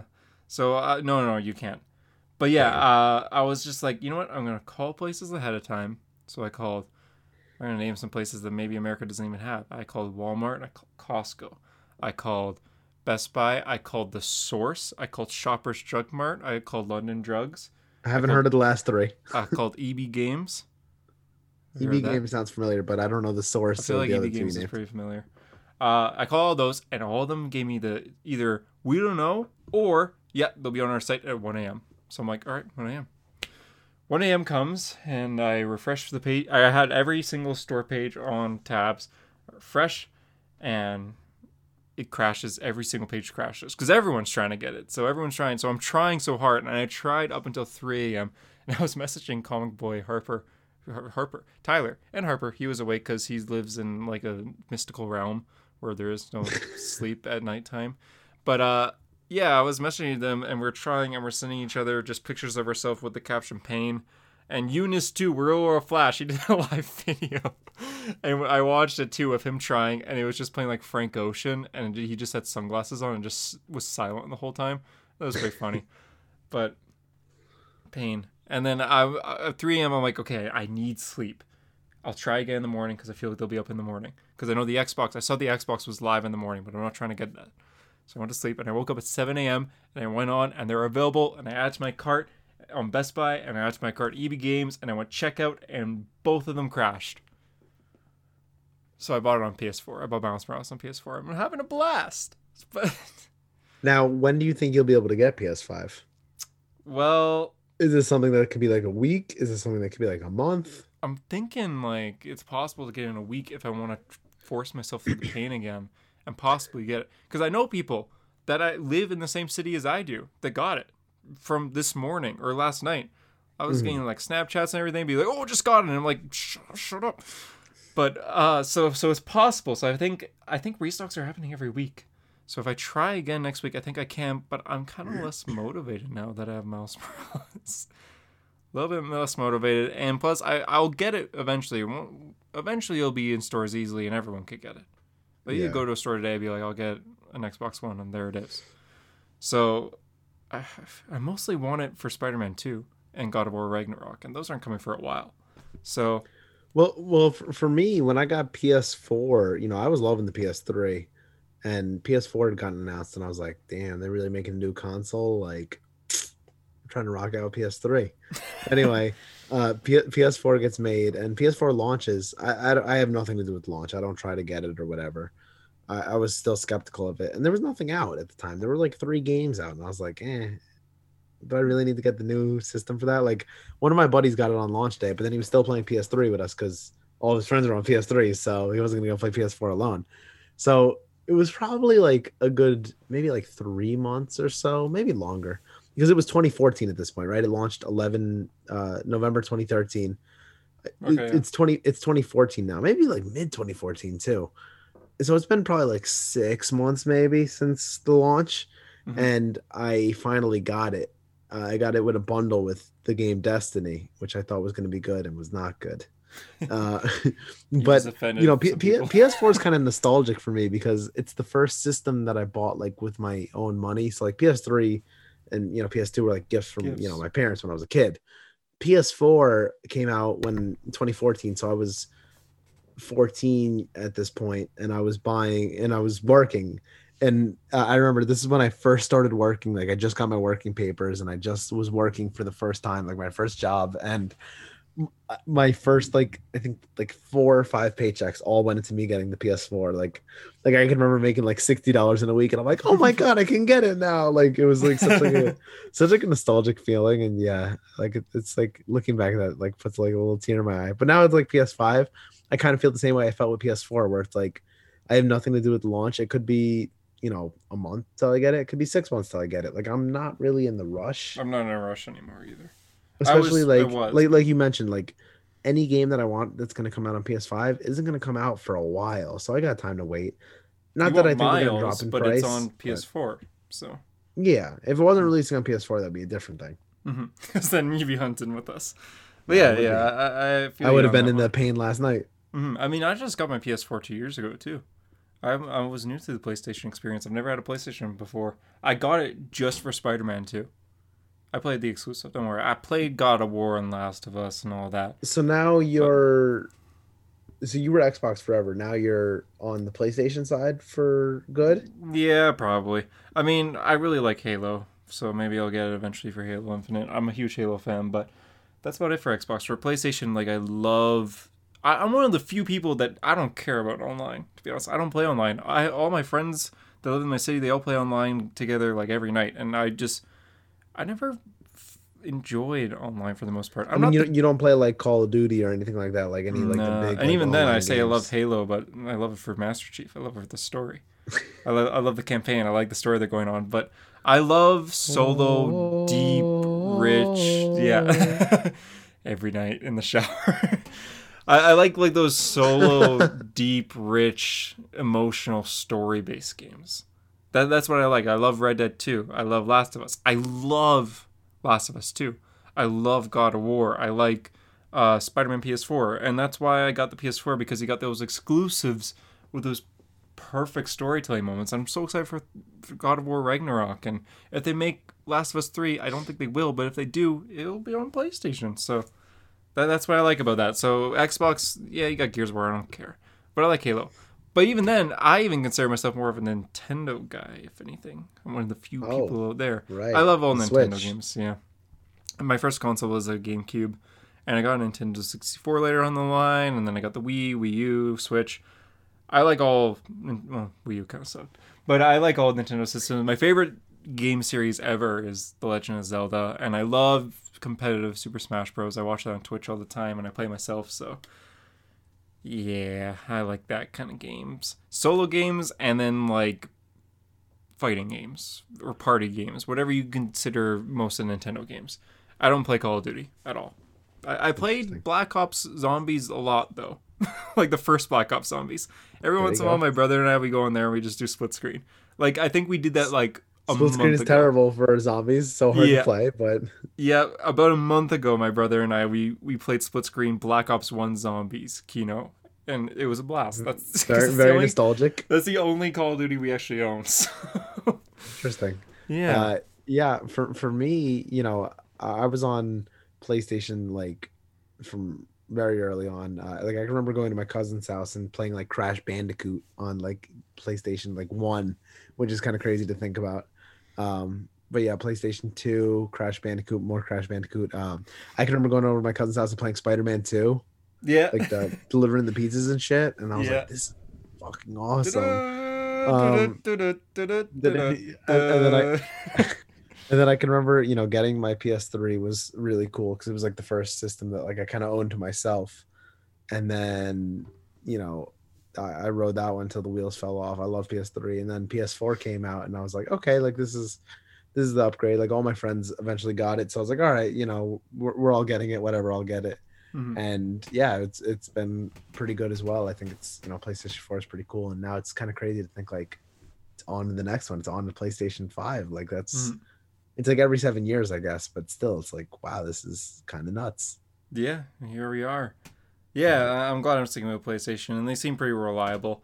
I would, I for like the PlayStation Three time when you're playing PlayStation Three, I was playing Wii, but also uh, Xbox 360. I had that for Halo, and then I got day one Xbox One. My mom actually had a. Had Oh, a bit of- really? yeah, my mom had a gig where she worked for uh, Microsoft's marketing team, so she was able to help kind of get a day one Xbox One That's which is amazing. cool. I got a T-shirt that says Day One and it has the Xbox logo that I don't know where it is anymore.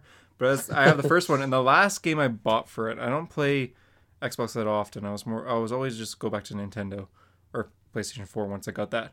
The last game I got for Xbox One was Injustice Two, and I remember when I first started playing it, my the Xbox was like, like it was gonna blow up because it's the day one Xbox. like, like, oh god. And then I looked it up, like, why is it doing this? And everyone's like, well, if it's the day one Xbox, there's a lot of problems. Like, oh, That's funny. that explains it. So yeah, then I got So maybe it's better 4. that you didn't get the day one PlayStation 5, so one day it won't make the noise. Yeah, because at first I don't remember that happening for the day one Xbox. There, like, there was the only game it was like Ryse. I think that was the only game I had, or I had like a zombie game that came out. But yeah, maybe it is good. But I feel like they fixed those problems now. I don't know if day one PS4 does the same thing, but I mean, I have a pretty original PS4, obviously, because I got it within six months of launch. And when I turn it on to do anything, it sounds like a turbo engine. So, you, know, gotta it's turn up Miles Morales when you go to play that. oh boy, what, yeah. When I go to play Miles, I'm even downloading Miles. I'm sure it's going to be sounding like a turbo engine. But, uh, but yeah. So I'm, I don't know. PS PS5 should be cool. I'm kind of looking forward to the next gen. Me too. But my friend's trying to get me to get a PC instead, and I'm like, nah, man. it's gotta be Yeah, okay, yeah. I recommend it, but I also understand if you don't. It's great for gaming. I built a PC in uh, grade 9. Uh, I saved really? up my cash money from my first job, Walmart, for two months. I worked there two months and I, Yeah. I didn't pay for anything. I just saved my money. I bought a watermelon, that was it. I just saved for a gaming PC. Yeah, that was the first thing I I've, bought. I've heard the story of this watermelon, and I still don't really get it. But yeah, that was the only thing I bought with uh with uh my Walmart money. But I saved my money for a uh, a gaming PC, and I built one. I, I had some friends come over that had PCs, and we built one together out of scraps and junk. I I used the base as my mom's old work computer because my mom was moving at the time. So she's like, "You can have this. It's bad." I'm like, "Well, I'll just make it good then." So I put in a graphics card and like a fan, and it got to the point where it was really bad, but I was really forcing myself through. it. I was downloading so many games, modded Skyrim, and this was like when Skyrim was first coming out, so that was like a massive game, and like modded Fallout New Vegas, and eventually you got to the point. I played Saints Row three a lot too, but it started to like crackle inside. Like here, like, and I looked it up. It's like if that's happening, that means like a fire could light in there. Oh yeah. And for some reason, I was like, oh, it's fine. It's not gonna happen. So I remember I kept playing it, and then suddenly I was playing Saints Row the Third with my friend. Remember that game? And then my Yep. screen just goes black, and then it goes blue. I'm like, what's going on? And I was playing online. I was like, can you hear me? Can you hear me? And uh, I don't hear any reply back. And then I hear happening again, and then smoke starts to come out my PC. Oh god. I'm like, what's going on? And I like put my hand on it, and it was hot to the touch, and I was like, Oh, oh no! And so, idiot Hunter panicking, home alone, like 15 years old or something like that, decided to do the stupidest thing in the world. And it, was night two. I remember. I think my parents might have been sleeping, but I didn't want to wake them. My dad works nights. He's a firefighter, so he was night shift, and I didn't want to wake my Uh, mom. I- ironic that your dad's a firefighter during. Yeah, it all wasn't here for this. I uh, I've burnt a few things in my house. I almost burnt my house down a few months ago. But uh, I Oh, was an God. idiot, and I grabbed water and just chucked it at the PC, which Oh, just made it go like and like evaporate in the air because it was so hot, and the whole thing was like, and I just started dumping cups of water on it, and uh, now I don't have a gaming PC anymore. I didn't unplug it. Why? Why didn't I unplug it? Because I feel like that would have Uh, stopped, and then I could have just sold the parts. But instead, I ruined it by throwing water. I like that your first reaction is, "Let me get a glass of water and just douse my entire computer," not thinking about the parts inside, not thinking yeah, about it. I was panicking. 'Cause like this'll solve- like- Like fifteen year old Hunter was like, "If I pour this glass of water on it, I'll be able to play the game. I'll be able to get back into Saints Row."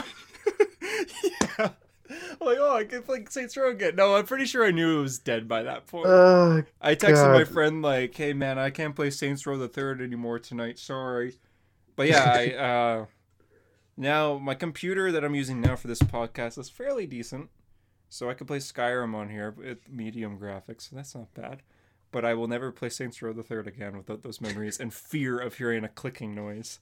I remember because the, the noise sounded like my I had an alarm clock, and this was like before you use your phone for alarm, and to wake me up in the morning, it would make a click before going like eh, eh, eh. so click Mhm. and then wait a few seconds, and it reminded me of that. So every time in the morning when I I wake up from the click over the alarm, and my heart will like skip a beat. Where's the fire? fire? Yeah. Oh god, this this, podcast episode has taken a, an extreme left turn. We're still recording. We've just been bullshitting for the past like fifty minutes.